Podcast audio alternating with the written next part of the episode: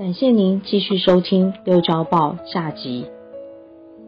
上一集摘要讲述宇宙与灵魂的形成，灵魂与肉身存在时的关系。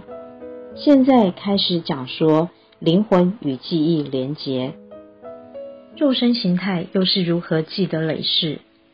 前世的记忆又存放在哪里呢？难以用具体科学来解读宇宙以及上述灵魂的奥秘，太空研究只能观测肉眼可见的宇宙现象，再反推臆测宇宙的形成，但对于生命与灵魂却难有深入的发现。但是灵魂却记录无始以来的所有经历，在许多前世催眠回溯的个案，却能追溯来到地球前的记忆、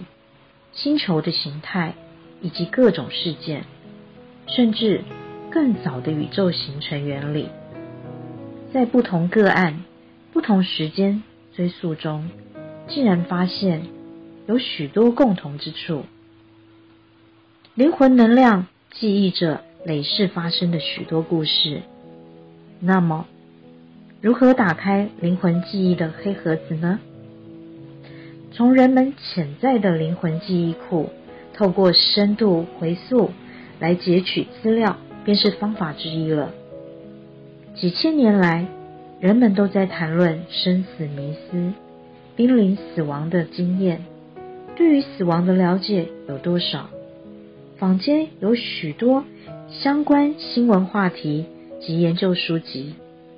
然而死亡过程的心灵状态与轮回的原理始终无一定论，经由联觉实相系统的技术追溯个案，有关轮回的上千则真实案例中，探索出死亡前后的心灵状态与轮回的原理。实际上早在两千多年前，佛陀就在楞严经中阐释了濒临死亡经验，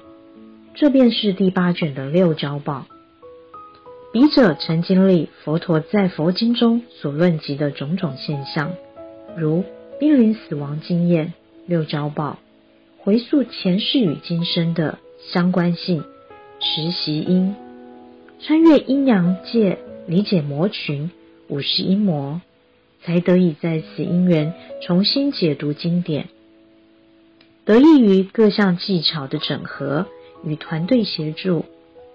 解开人性善恶、生死迷思、宗教习俗及传统文化的种种盲点，以此印证佛陀所要阐述的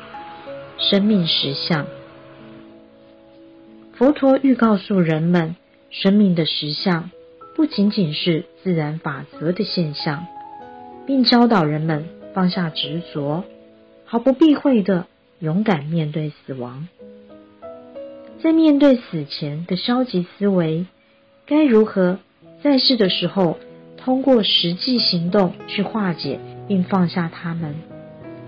以消除轮回中灵魂反反复复所遭受到的痛苦。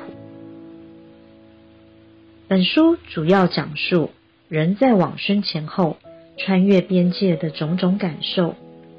笔者在此以前所未有的视角为读者揭开经典中隐含的奥义。以上是六招报下集的序文，内文如有关科学议题有疑问，可以上粉丝团留言或在下方留言给我们。